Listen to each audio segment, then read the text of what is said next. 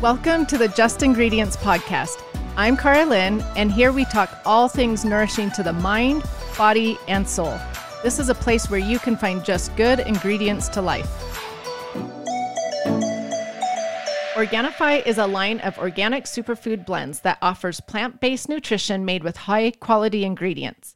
Each Organifi blend is science backed to craft the most effective doses with ingredients that are organic and free of fillers and contain less than 3 grams of sugar per serving. Like Organifi green juice with essential superfoods and a clinical dose of ashwagandha.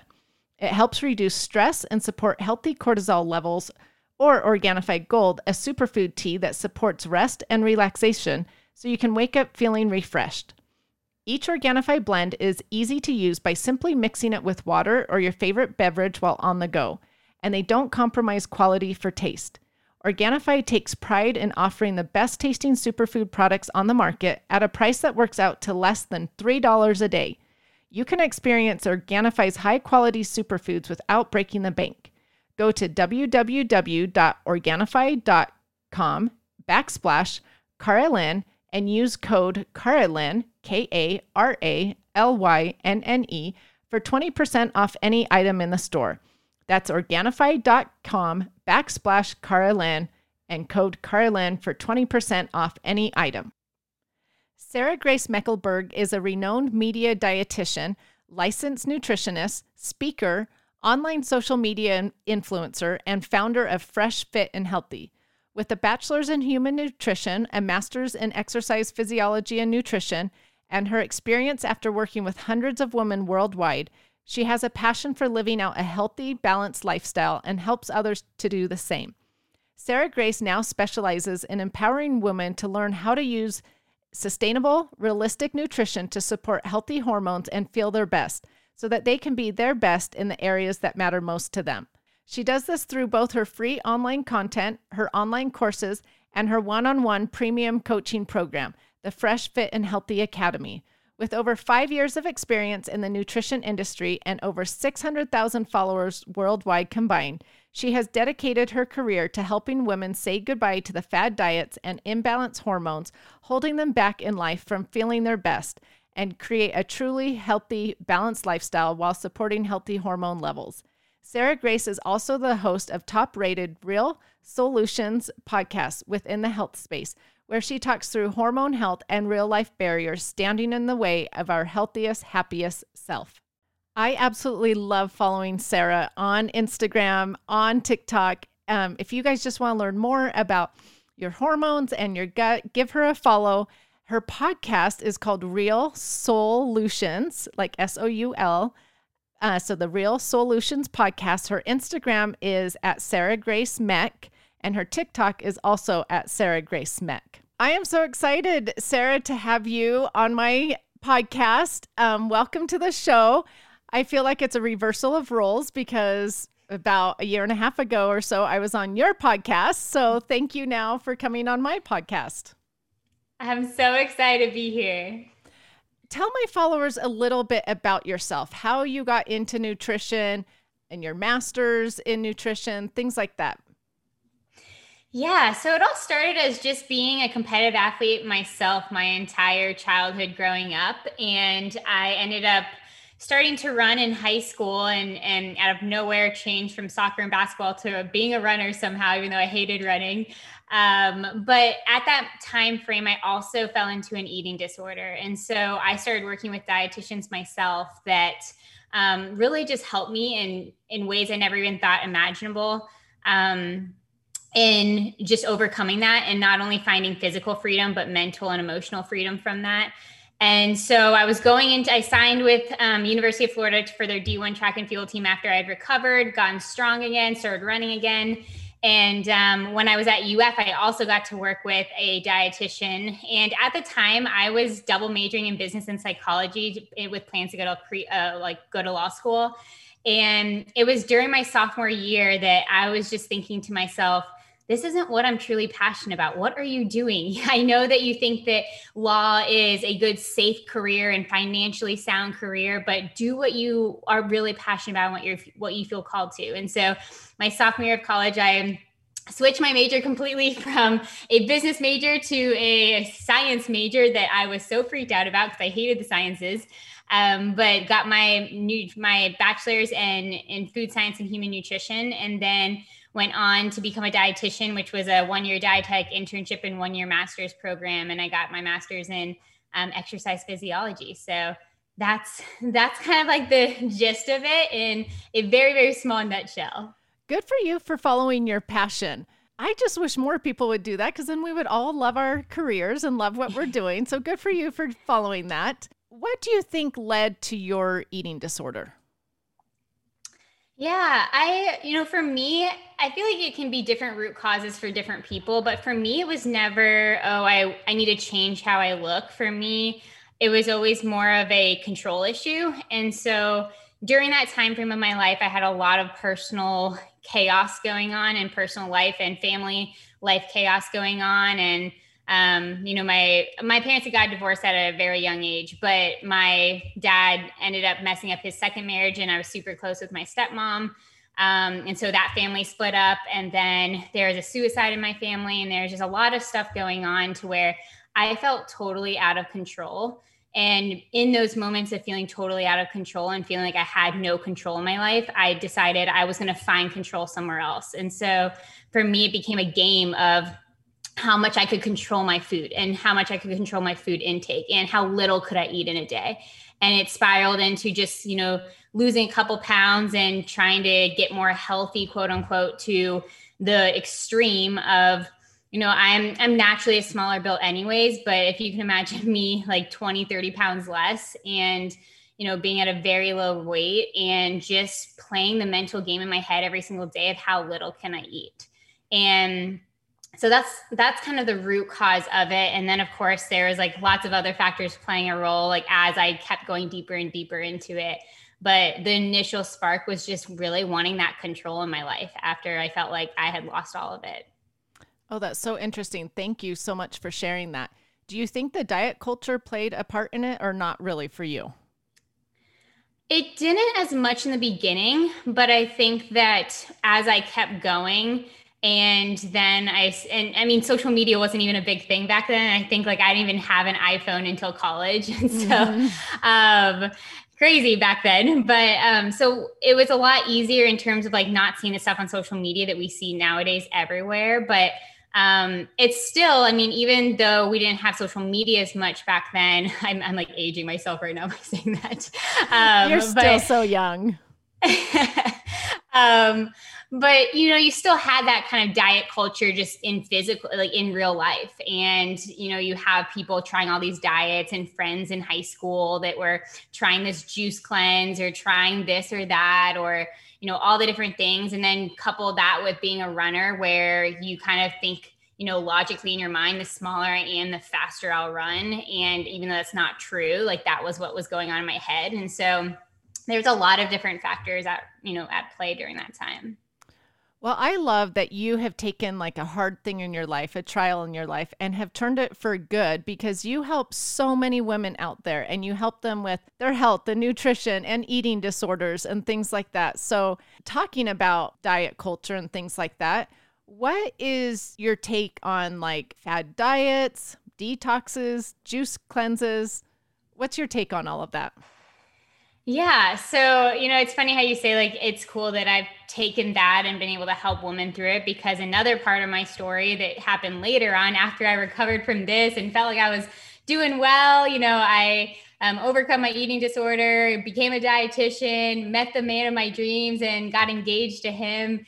And I was like on cloud nine. I'd started my own business, which was going well. And during that engagement season, I started struggling really badly with hormonal imbalances. And I always thought before this point that hormones were something that you struggled with when you hit menopause or when you were pregnant, and that's about it.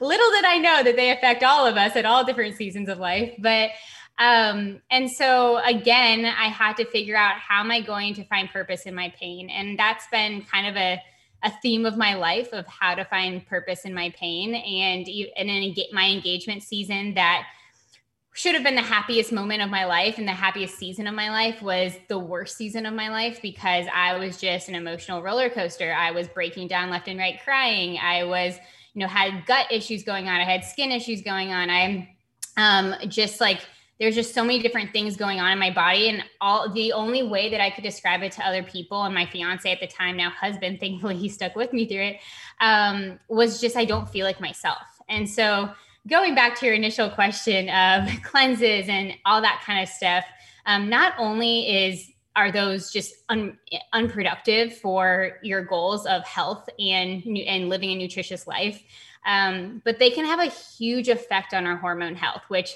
then affects every single other area of our life.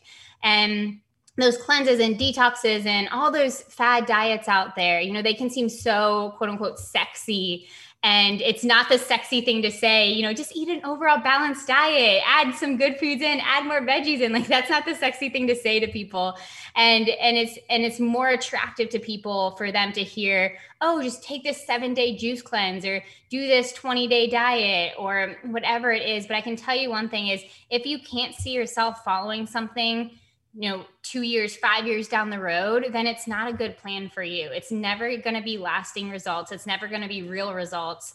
And not only will it not, the results not last, but a lot of times you're doing more harm to your body in the long run. And that's where, you know, going into like the hormonal health side, which is now what I mostly focus on as a dietitian, um, but a lot of those things, dietary wise, can really affect our hormones. And it's not just, oh, if I'm pregnant or oh, if I'm hitting menopause, that my hormones can get imbalanced. There's a lot of different factors that can affect our hormones. One being the dietary side, which is, you know, anything that is honestly a stress to our bodies. And there's a lot of things that you may not think of that are actually really big stressors to our body let's talk about some of these stresses to our body or some of these things that affect the hormones because I think so many women out there are struggling with their hormones and maybe don't realize that their issue is hormonal. Especially like there's so many mothers out there that are chronically fatigued and they just blame it on raising kids when in reality it probably is a hormonal imbalance and people suffering with anxiety, depression, migraines, you know, all these things that really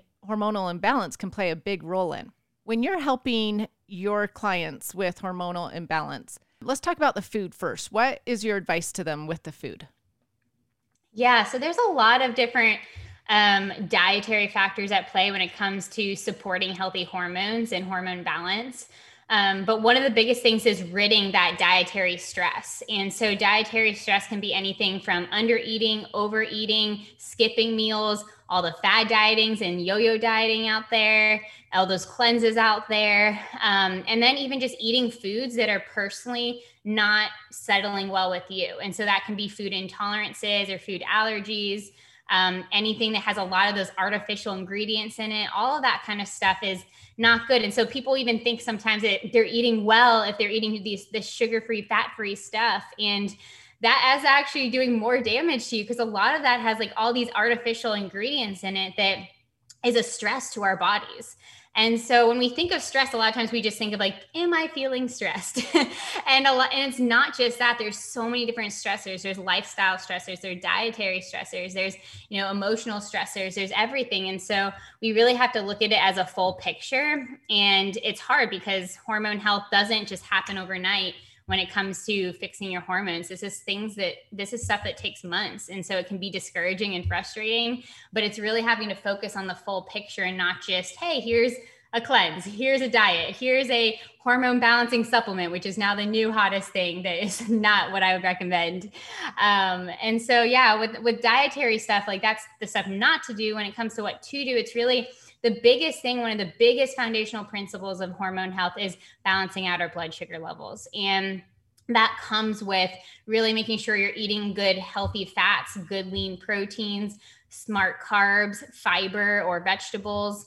Um, having all of those things, I always say it's the fresh fin five for me that I try to tell people to remember it by. But it's healthy fats, lean proteins, smart carbs, fiber, and then boost. And boosts are just ways to naturally boost the flavor and nutrition through you know seasonings and spices and all that kind of good stuff Um, but that's what I tell people if, if, they try to make every single one of your meals a fresh and five meal because that's that will help to balance out the, that blood sugar and and really when you start to focus on adding the good stuff in the not so great stuff just starts to naturally decrease and then you're not in this scarcity mindset you're more in an abundance mindset of let me add more vegetables let me add more protein let me add more healthy fats because then the other stuff kind of naturally just decreases and you're not thinking oh i can't have that or i shouldn't have that and then it becomes this mind game of wanting it more because you're telling yourself you can't have it that is so true because we live in a culture where it's restrict restrict rather than add in add in add in healthy fats add in more fiber fruits and vegetables so you're so right it is a mindset I love that you teach your clients those five things about every meal because those are so important, especially with hormonal health. Like people don't realize you need healthy fats, especially omega 3s to produce hormones, right? And then mm-hmm. protein is so good for keeping those insulin levels more at bay rather than spikes. And okay, those are great tips for my followers. Thank you so much. Okay, so other other stressors, sleep. Does that play a part with the hormones? Oh, yes, it does. and I always tell people, you know, you can do all the, you know, nutrition and workouts that you want, but if you are not getting enough sleep and quality sleep, and if you are not managing your stress levels, you are never going to feel your best. You're never going to have optimal health if you don't have those two things in check. And it can be so easy to say, okay, I'll follow this nutrition plan. Okay, I'll follow this workout plan but it's a lot harder to say, okay, let me make time for myself to manage my stress. Let me make time to go to bed enough time so that I get a good seven to nine hours of sleep. And it's funny, there's only 5%, because you hear these people all the time. And I used to be one of them that said, like, I just do better on little sleep. I really do. Like, I'm fine. There's actually only 5% of people that have a gene mutation that allows them to do better on little sleep. Outside of that, so 95% of us need that full seven and a half to nine hours of sleep. And so, like, when it comes to like how that affects us, well, number one, you know, sleep um, dictates our cortisol release. It dictates our thyroid hormone production, our leptin and our ghrelin. Um, it helps our immune system, and it helps with like kind of take like taking stock of the junk in our bodies while we're sleeping and getting rid of them, and also increases our regulatory T cells, which really helps with our immune system. And so you can sit, you can like think about it and say, wow, you know, if I'm not getting enough sleep, if that's what's all happening during sleep, then there there's probably a lot of things not good when I don't get enough sleep. And and so when it comes to not getting enough sleep, things like your blood sugar, you're going to have blood sugar dysregulation and impaired glucose control. Um, that's just something that there is actually studies that have done that 40%, um, there's a 40% decrease in glucose tolerance only after a few days of restricted sleep. So that's huge. And then there's a 30% decrease in insulin responsiveness after too little sleep. And so these are the kind of things that are happening when you're not getting enough sleep. Another thing is leptin and ghrelin. So think of leptin as our hormone that it makes you feel full, makes you feel, you know, satisfied. And then ghrelin is the hormone, the hunger hormone that makes you feel hungry. Like, okay, it's time to eat. I'm ready. I'm good. Um, when you don't get enough sleep, leptin, the satiety hormone, is decreased in your body. About a 20% drop in leptin when you just get moderate reduction in sleep. Um, when with a moderate reduction in sleep time. Um, and then with a decrease in leptin, there's an increase in rise in ghrelin, which is making you feel more hungry. And so you can see how that's not very good for all of our health goals because then you're abnormally hungry above what you should be. And you're not feeling satisfied even after you eat, which is going to lead to a lot of other things that we don't want. Um, it also leads to an increased cortisol. It's it's a stress on our bodies. We, we were just talking about stress. It's an it's a stress on our bodies when we don't get enough sleep, and so we have an increased cortisol level in our body when we're not sleeping. And you know, some cortisol is fine. Like we need that cortisol, but when we have chronically high levels of cortisol, that's when it's not good. And so if we're chronically not getting enough sleep, and we this is a stress in our body chronically, and so therefore we have chronically high levels of cortisol. That's when a lot of things like that go wrong um, because cor- increased cortisol can lead to like of course an increase like heart rate and stuff like that but um, excess weight gain hormone dysfunction like so many different things and it really can go from a place of too much cortisol to just total burnout and that's where you get that fatigue and um, what people sometimes term as adrenal fatigue. And even though that doesn't really exist, like our adrenals don't get fatigued, but the symptoms of adrenal fatigue are very, very real. And it's more of adrenal dysfunction that's happening because your adrenals are just getting really confused with everything going on. Um, but with that being said, you know, so like we have leptin, we have ghrelin, we have blood sugar dysregulation, we have increased cortisol, and we also have a lot of just inflammation going on because we have increased systemic inflammation when we don't get enough sleep. So there's a lot of things going on. And this is something that a lot of people just look past, like, oh, well, I just can't get enough sleep. It's just like not a part, it's just not doable for me.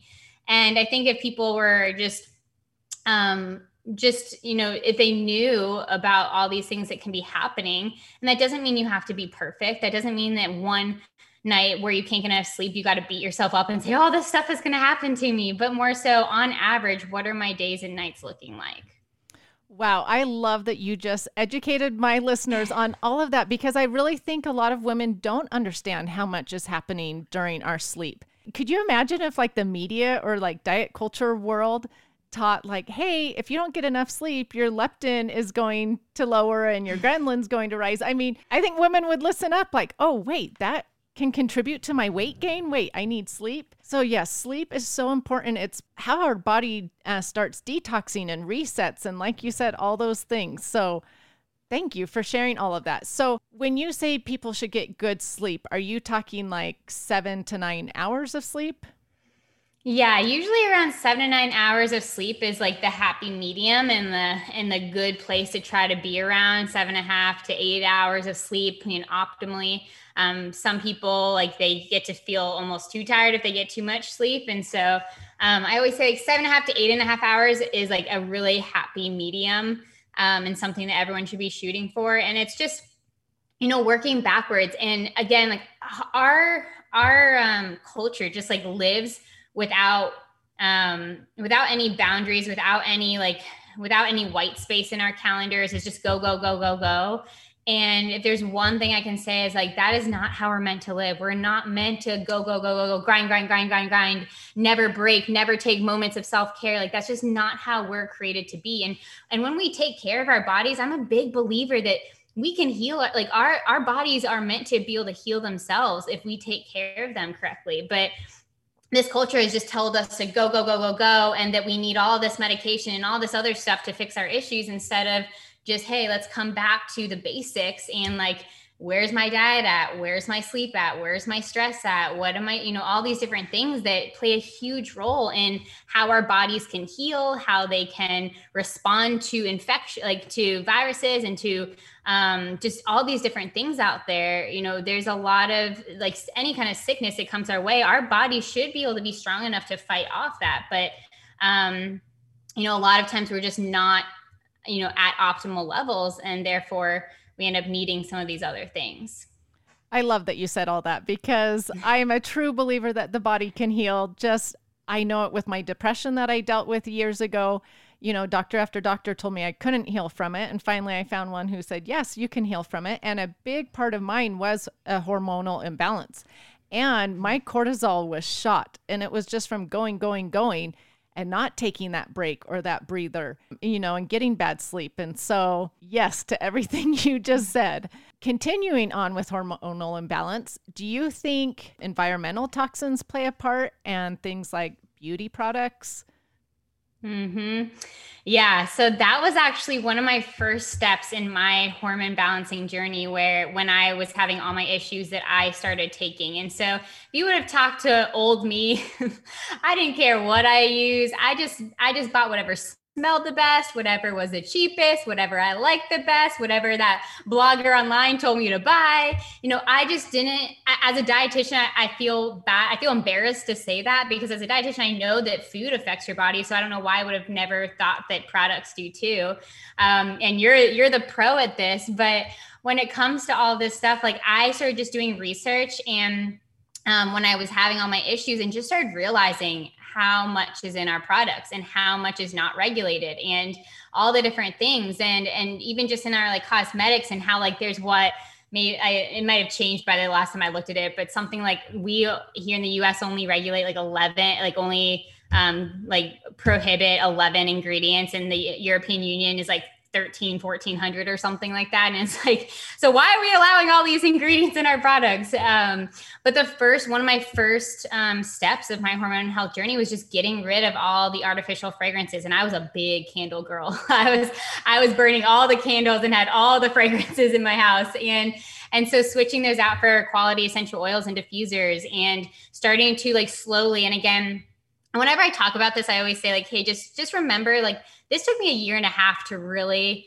get all the things out of my home. So I never want anyone to think that you should just go today and like throw everything out and switch right. it all over. Number one, that's super expensive. Number two is just overwhelming. Yep. Um, but for me, it was just like more of like, okay, as my concealer's running out, how can I switch that with something better? And I started using apps that can help you with that and help you see like where things measure up and started learning how to look at ingredients myself. And it was just crazy to me how things that even marketed themselves as natural or whatnot just like weren't natural at all and so i had a real i had i realized it was it's like a full-time job looking at your ingredients and, yes, and seeing what's is. inside of them yep. it's kind of like figuring out where all the added sugar is like it's just a full-time job trying to get rid of all that added sugar that's everywhere in our products in our food nowadays but yeah so i mean our like environmental toxins play a huge role in our hormone health and that's one of the biggest steps like i encourage others to take too is starting to again we talked about stressors dietary stress emotional stress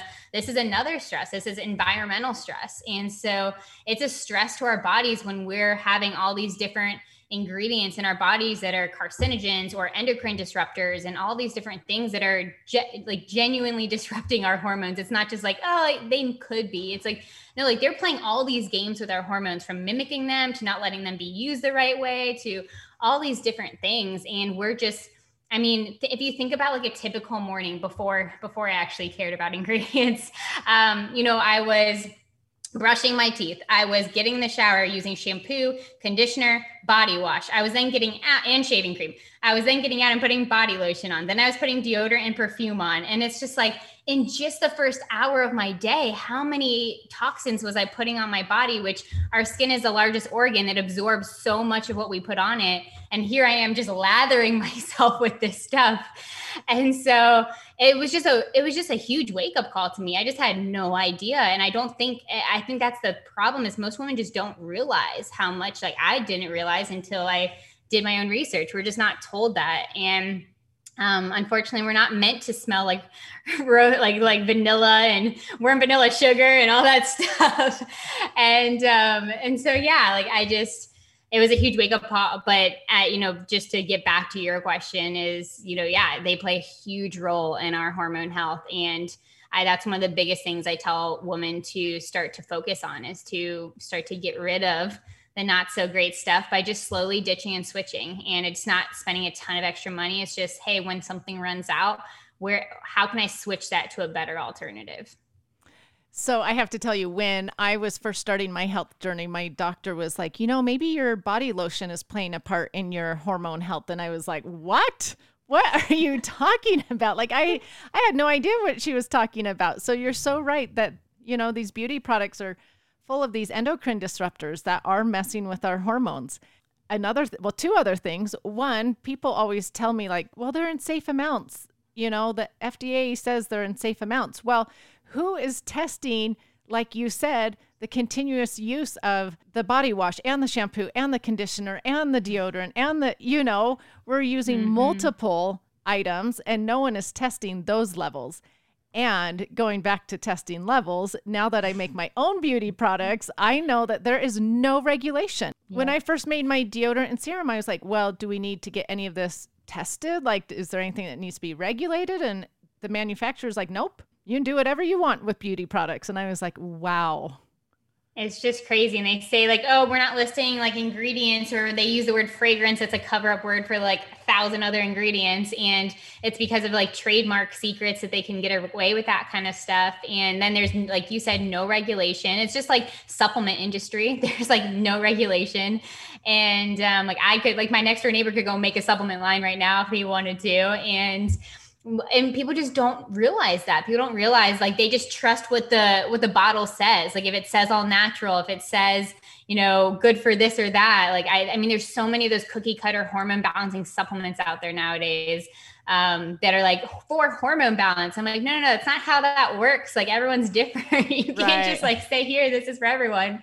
Um, but yeah it's the, the same thing with products. Like they just people claim whatever they want and the biggest thing i can tell people is like don't just look at the label don't just i mean look at the ingredient label but don't look at like just like the the front line like you know like uh salesy kind of line that tries to get you to buy it well, I love that you're out there teaching women about endocrine disruptors and about these things in our beauty products because I think the more we educate, the better our products will become on the shelves. So, thank you for mm-hmm. doing that. Okay, so we've thank talked- you. we've talked about all these stressors um, beauty products, environmental factors, food, sleep, stress. And we've talked about that with hormones. But now let's talk about the menstrual cycle instead of the hormones. Obviously, they're both related to each other. You talk about like different foods you recommend during each phase of the cycle. So, how does food relate to the menstrual cycle?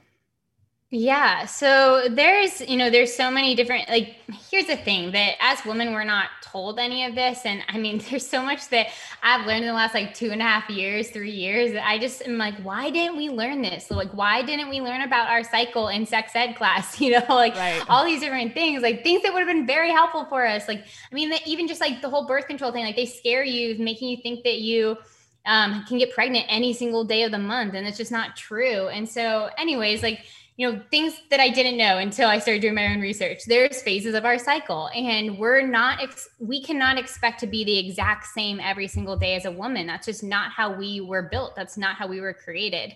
And there's different phases of the cycle where we'll like food different foods will be better for us different kinds of exercises will be better for us we'll have different energy levels we'll have different sex drives. That's just like a normal because of the different fluctuations of our hormones throughout the month. And i mean except if you're on hormonal birth control then it's like flatlined and you feel great all month or not so great all month um, long. Um, but when you are, when you have your natural hormone production going um, regularly, then you're going to have these different fluctuations. And so, you there's kind of just four different phases of our cycle there's the menstrual phase the follicular phase the luteal phase or like where um sorry the ovulatory phase which is like ovulation which is when you are fertile when you lay your egg to be fertilized um, and then the luteal phase. And so menstruate, like the menstrual phase starts like day one of your cycle is like the first day that you bleed for your period. And then you go throughout your cycle. And so if you think about like your menstrual, like there's a lot of times where I hear women saying, you know, I just feel so tired during this time, or I feel more tired right now, or I feel more energetic, or like I don't have as much of a sex drive during this time. I'm like, that's actually normal to some degree. I mean, if you're like extremely fatigued, then like there's probably something going on. But if you just have you know not as much energy if you're just like not as like wanting to be as social during certain times of the cycle like that is very normal. And so like with your menstrual phase it's better to be doing low moderate movement like yoga walks pilates. Um, you want more soothing foods and warm foods. You want protein and iron rich foods. You want to kind of limit that um, not so healthy fats and salty food kind of intake and alcohol and sugar and caffeine because that's going to kind of make your period symptoms a little bit worse. You want to have magnesium rich foods. You want to, if we're doing the whole seed cycling process, which is a whole nother thing, but if you're cycling, you know, with your different seeds to help with your um, cycle as well, then you're having pumpkin and flax seeds during the first two phases of your cycle, and you're having um, sesame seeds and sunflower seeds in the last two phases of your cycle. And not that, I mean, seed cycling doesn't have I like it has mixed research and mixed kind of you know thoughts on all that, but I'd say like just seeds in general are very good for us. So no matter what, implementing seeds throughout your cycle is really good for you um, and especially freshly ground flax seeds are amazing. Um, but then like when you come to like your mood during your menstrual phase, you know, there's going to be like like during your menstrual phase, you're going to want to kind of relax and just kind of rest and reflect. Um, this is going to be where usually your libido is usually super low, except for sometimes women have high libidos during their period just because they think that it helps with their period symptoms. Um, but there's like a lot of different changes going on Um, and then as you get into your follicular phase, then that's when estrogen and testosterone start to rise. And so this is where you start to feel more confident, more energized, more mental clarity, and you're starting to, you know, really start to feel a little bit better post your your your period phase or your menstrual phase. Um, and then your ovulatory phase is when all your hormones are at its high, your estrogen, testosterone are at their highest. So this is when you should have like, and I think this is so cool how our bodies work. But during your ovulatory phase or ovulation, which is when you can get pregnant, is when you should also be the most like ready to have sex like jump on me kind of feeling and and that's just so cool how our hormones are made to be like that and um and so this is where they're at their highest. This is where you feel most confident, where you feel most energized, where you feel most like wanting to be social. So like if you're thinking about cycle syncing, you know your cycle because you track it. Number one, it makes you feel so empowered and you can work with your cycle instead of just feeling like you're at the mercy of your cycle. Um, but number two, you can start to say, like, oh, like I'm going to schedule all my podcast recordings during these two phases because I know I'm going to feel most energized and most with it. You know, I'm not going to want to do it during the my luteal phase or menstrual phase. And so you can start to plan things and again work with your cycle and and feel back in control of it instead of feeling like you're just at the mercy of it. Like I don't know how I'm going to feel today. I don't know how I'm going to feel next week. Because if you go based on your hormone health, um or your hormones and your cycle, you can actually start to see those changes. And then, of course, the luteal phase post ovulation is when progesterone's rising, but the others are dropping, and you start to have that more inward focus. And this is when sometimes the PMS symptoms can start to come up a little bit. Um, but you know, this is where you kind of start to want to get back into more of like relaxing and looking inward, and same with like similar to your menstrual phase. And so there's a lot of different things that that change throughout our cycle. And this is where, you know, when you're on hormonal birth control, which they're prescribing left and right, like not that I'm against it at all. Like I want everyone to be able to make like I, I think everyone should make their own decision on that. But I just don't think women are being given the right kind of information before they make that decision. So I'm not anti birth control, I'm pro information and then um, letting people pick what's best for them but you know you're all these like fluctuations are totally muted and just your total natural hormone production is just kind of shut down. Um, your communication between your ovaries and your brain are just shut down and kind of just cut off. And and you just have these synthetic hormones flooding through your body every single day.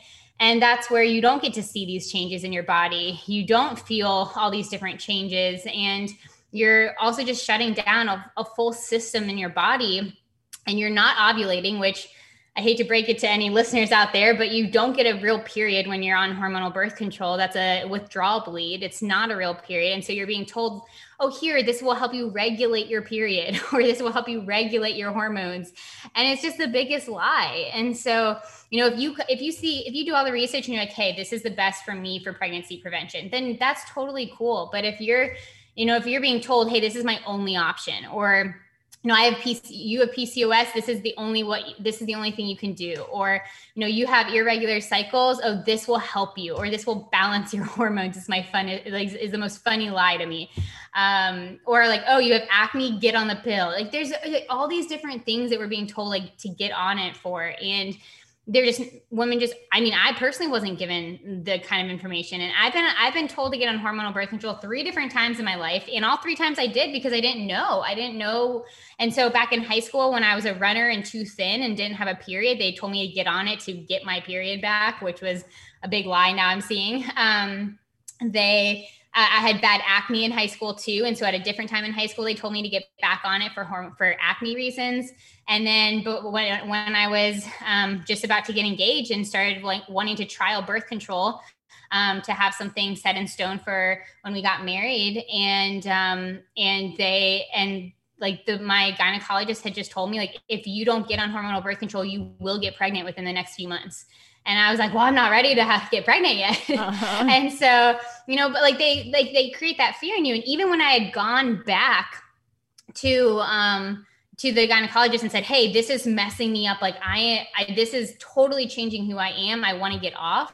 All she said was, "Oh, it's just trial and error. Just try a different one." Like, and I was like, "No, no, no, no. Like, I just I want to get off." And she's like, "Well, if you get off, you're gonna get pregnant." And like, just was not work trying to even work with me or give me other options. And so like that's what women are facing these days. And that's kind of why I'm being a voice in that space, not because I'm necessarily against it, but just to help women like see that it's not their own, it doesn't have to be their only option. And it's not usually a great option either. Well, I love that you say that you're pro information because that honestly is what it comes down to. Because I can't tell you how many followers I have that are like, oh, yeah, I'm on birth control for acne, or yeah, I had, like you said, irregular periods. So they just put me on it. And I'm like, no, acne or um, anything like hormonal imbalance or irregular periods, anything like that, is your body screaming at you that there is something else wrong.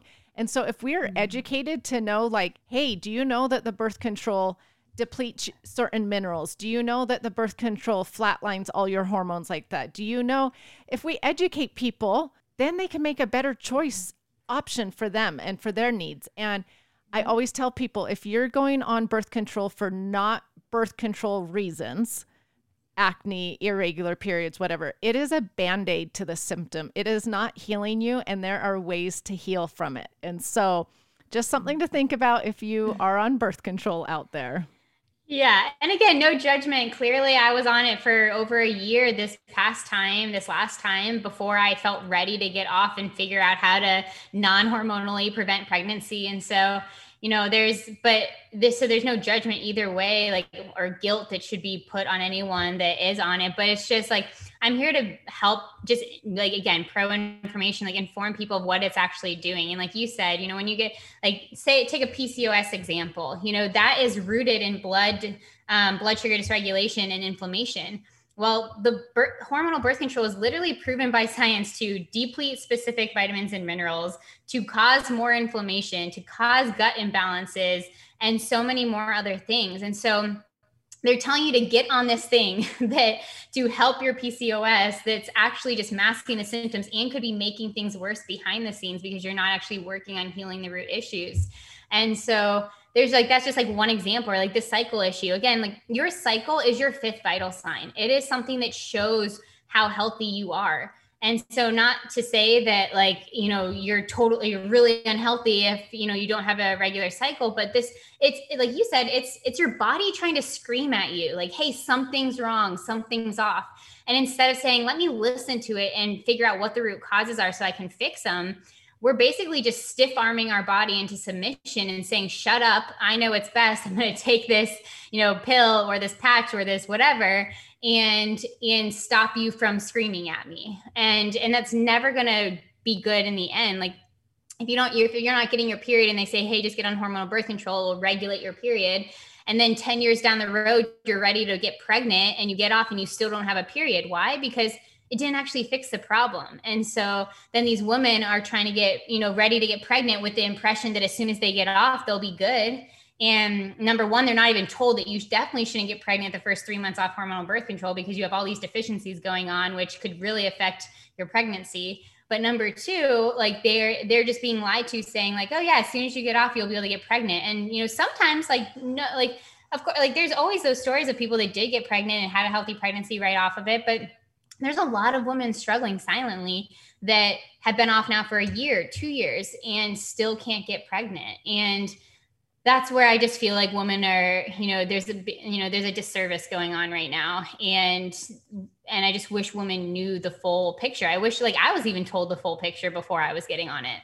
I so agree with you. And it comes down to educating people. So I love that you're educating people on this. But talking about the pill and educating women. So this has been like a pet peeve of mine lately because my daughter was telling me, "Mom, all my friends have horrible periods, horrible PMS, but and horrible cramps. Like the cramps are so bad, they have to get checked out of school." And I'm like, "Sweetie, that is not right. Like that's their body screaming at them." And so, do you come across a lot of people just dealing with these horrible cramps and horrible PMS and what's your advice to them?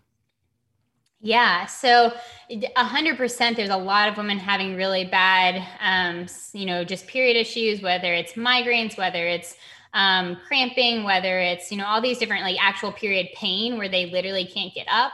Um, and th- I, I always like I always hear like, oh, that's normal, and I always say, you know, just because something is common doesn't make it normal. And normal and common are not synonymous. And yeah, these things may be common, but they are not, they are the farthest thing from normal. Like that's not like we should not have to suffer a full week every single cycle. Um, like that's just not how we were created. And so it's number one, it's not normal. Number two, it's all about finding out what that root cause and I would say getting blood work, uh, getting hormones tested, and and you know I love the Dutch test that is a dried urine test that you can order straight to your home, um, or getting like certain blood work done if you are in a like it, I would different people I would recommend different testing for, but um, bottom line is getting tested and to see what's actually going on. So just as a general statement, and again, everyone's different, so I'm emphasizing general, but a lot of times with really bad cramping and pain, that's either too like too high of estrogen going on or too high, too much like prostaglandins, and so that's both things that we can fix naturally. We can work on that naturally, but we just have to figure out what exactly is going on before we can figure before we can start working on the root cause and fixing that. And so I always say, you know, dietary and lifestyle changes you can make without, you know, getting any tests done 100%. But when it comes to like specific supplements for these things, I always say test, don't guess. don't think that you have high estrogen and then go start taking DIM or something like that, because that could even do you worse if you actually have low estrogen. Like you just don't know. And so, I would definitely say test and don't guess when it comes to specific like supplements for specific hormone imbalances. Um, but when it comes to like your general baseline like supplements and food and lifestyle factors which all should be number one anyways you know those dietary changes the lifestyle changes like ridding the toxins from your environment all those kind of things are all things we could be doing tomorrow. And then as you start to work up and, and you start to see and you start to track your cycle and track your symptoms and you start to become aware of what's going on then you can start to even take further measures than that well, I love that you say test, don't guess, because it's so true. Because it could simply be that you're really low in magnesium and that's contributing to the cramping, or you don't have enough omega 3s. We need those omega 3s, mm-hmm. you know, to produce these hormones. I mean, the list of things that could be going on is huge. And so, yeah. Yes. So everybody yeah. out there, if you have daughters with horrible cramps, horrible PMS, or you just know that is your body trying to tell you, hey, something is off help me, fix me. Yeah. yeah. So. And magnesium is for sure one of my favorite supplements as a dietitian. I think that that just, it can help with so many different things. And over 50% of the US is deficient in it. And when you're deficient, it's linked to anxiety, depression, um, cramping, stuff like that. And so, I mean, it can help with sleep. It can help with mood. It can help with cramping. It's like, I'm like, I love my magnesium glycinate or bisglycinate. yeah, it is great. Uh, magnesium, I know, helps like over 300 different functions within the body. So it is an important mm-hmm. one, that's for sure. Okay, so just one other question about women, and that has to do with energy. So, so mm-hmm. many women today are just fatigued, they're tired. What's your suggestions for people that are low energy? Do you think it's all hormonal imbalance? What are your tips? Yeah, so it definitely, it, I mean, a symptom of hormone imbalance is fatigue and, and chronic fatigue and feeling super low energy or brain fog, but it can be a lot of different things. And I, again, it's kind of like a, there's tons of moving pieces of the puzzle when it comes to hormone balance. And so, you know, and, and you'll see that a lot of the things I'm about to list off that can contribute to low energy or fatigue also contribute to hormone imbalances. So again, it's kind of all a lot of moving pieces, but, you know, lack of sleep, poor diet, nutrition deficiencies, especially like B12 or some of the B vitamins and iron, um, imbalanced gut. Uh, gut issues are huge. Um, and when we don't have a healthy gut, that not only affects our immune system and our mood, but can also affect our energy levels. Um, and then it can also be like thyroid or adrenal issues going on or dysfunctions.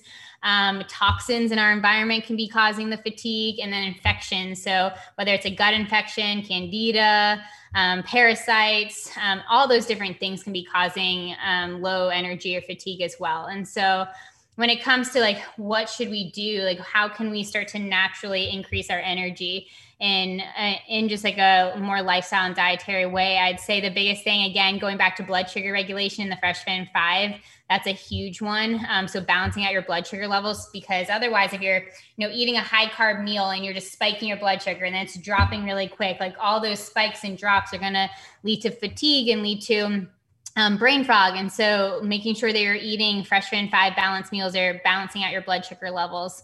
Um, removing triggers from your diet and lifestyle that are causing inflammation. That's a huge one. Um, and so that could be under overeating, that could be personal food insensitivities, that could be a negative mindset and self talk. Um, we don't think about that kind of stuff, but that stuff can definitely play a role in our overall health and energy. Um, gut issues, sickness, environmental toxins, things in our products, everything like that can definitely be huge. Um, supporting our gut is a huge step for increased energy and just not having that fatigue going on. Um, of course, hydration and getting water in, sleep, moderate movement. And I always say moderate movement because too intense workouts isn't good either. Like no movement isn't good, but all like you know Goldilocks and like the soup, and it's like this one's too cold, this one's too hot, this one's just right, or something like that. I'm not really sure how it goes, but you're right. Movement, or maybe with movement, oatmeal. movement is uh, the same thing. And so we don't want no movement because that's not good. We do need movement for healthy hormones and energy, but we also don't want to be wrecking our bodies every single day because that can even do more harm than good. And so we really want to find that moderate movement place where we are getting our movement, increasing our heart rate, all those kind of things, but also not again because working out is a stress on our bodies so if we're overdoing it and wrecking our bodies every day to where we feel fatigued afterwards then that's kind of a sign that you're pushing your body too much sometimes. And so and always of course taking that rest day. Um, and then supplementing. So b vitamins vitamin c adaptogens iron if your blood work shows you need it. Um, there's different things that can be helpful when it comes to increasing your energy. And you can also get all those things in food wise too. So rich B vitamin foods or iron rich foods, vitamin C foods, um, and then adaptogens like ashwagandha and stuff are my favorite. Those are really the same suggestions for balancing your hormones as well. So yep. you're right, they are intertwined.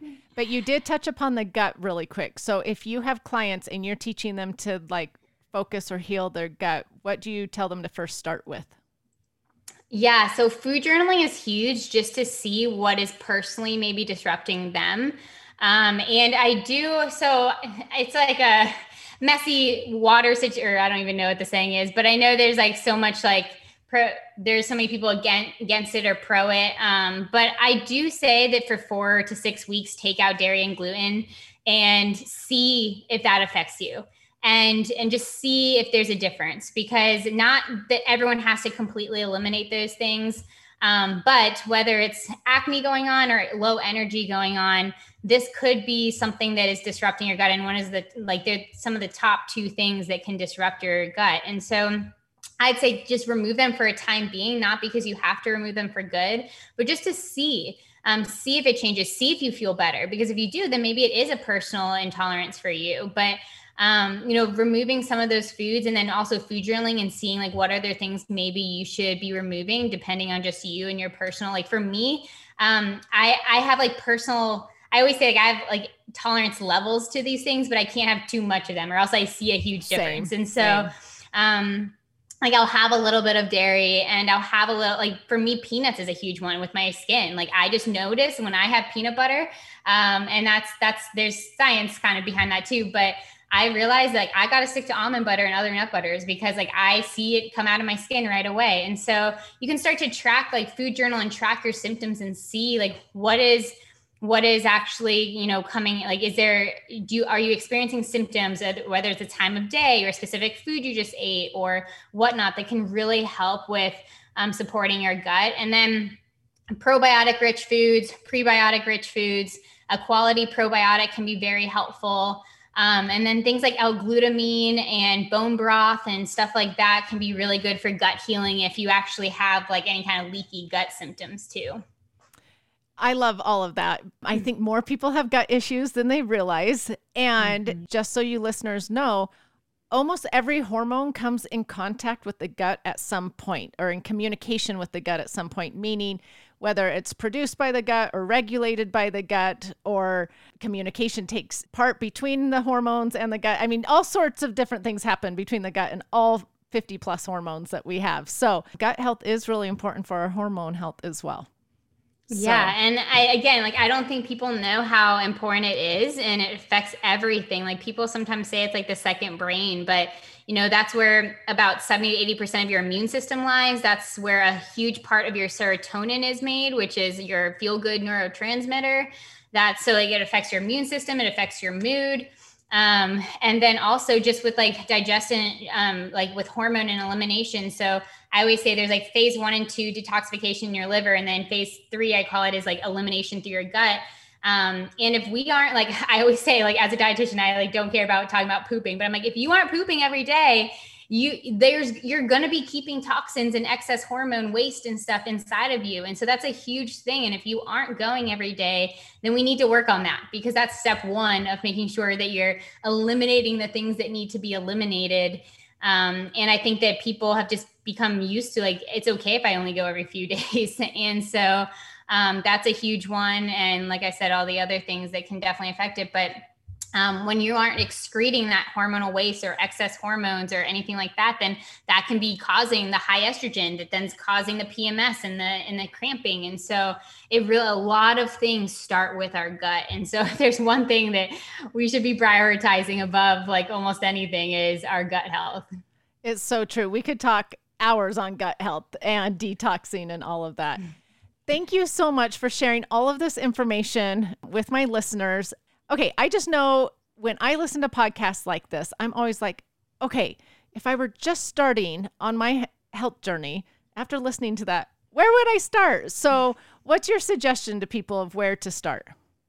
Yeah, so I would say the nutrition basics are always where to start. And so that would be balancing out your blood sugar with the Fresh Fin 5. So lean proteins, healthy fats, smart carbs, fiber um, slash vegetables, um, and then boosting it just with natural flavors. So that would be step number one sleep, stress, hydration, and movement. And so sleep, trying to get that seven and a half, eight and a half hours of sleep a night. That's quality sleep. Stress, like think about all the different stressors we talked about today. Like how can I lower my stress load? What are the what are the things filling my stress cup?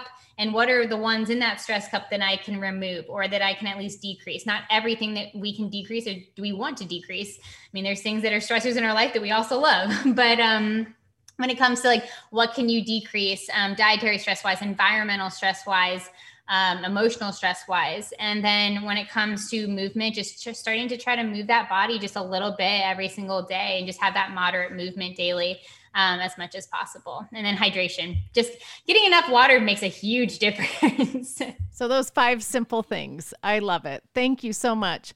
So i always end my podcast with asking my guests what have they found to be the best ingredient in life? Yeah, whew, that's a, I love that question, by the way. Um, honestly, I would have to say laughter. I, I we've talked so much about stress today, and I always say that not like that no chocolate cake is going to do the kind of damage that having too much stress in your life is going to do and it's the hardest thing to work on but like the ingredient to like just real like good health i think laughter and joy like real joy can do so much good for our bodies. And i mean there's a lot of other things too with that but i'd say like just focusing like the one ingredient is like laughter and real joy that can really change things around. And working on that and including more of that in there can help with all these different things we talked about too I love that because without joy, what is this life? Like, and but sometimes joy is hard to find. I know that. Like when I was dealing with my depression, there was no joy. But if we can find joy in our health journey and that laughter that goes along with it, oh, we are living such a rich, fulfilled life. So thank you so much, Sarah, for being here with me. I have loved everything you have taught my listeners. I really appreciate you taking the time and thank you so much. Of course. Thank you so much for having me.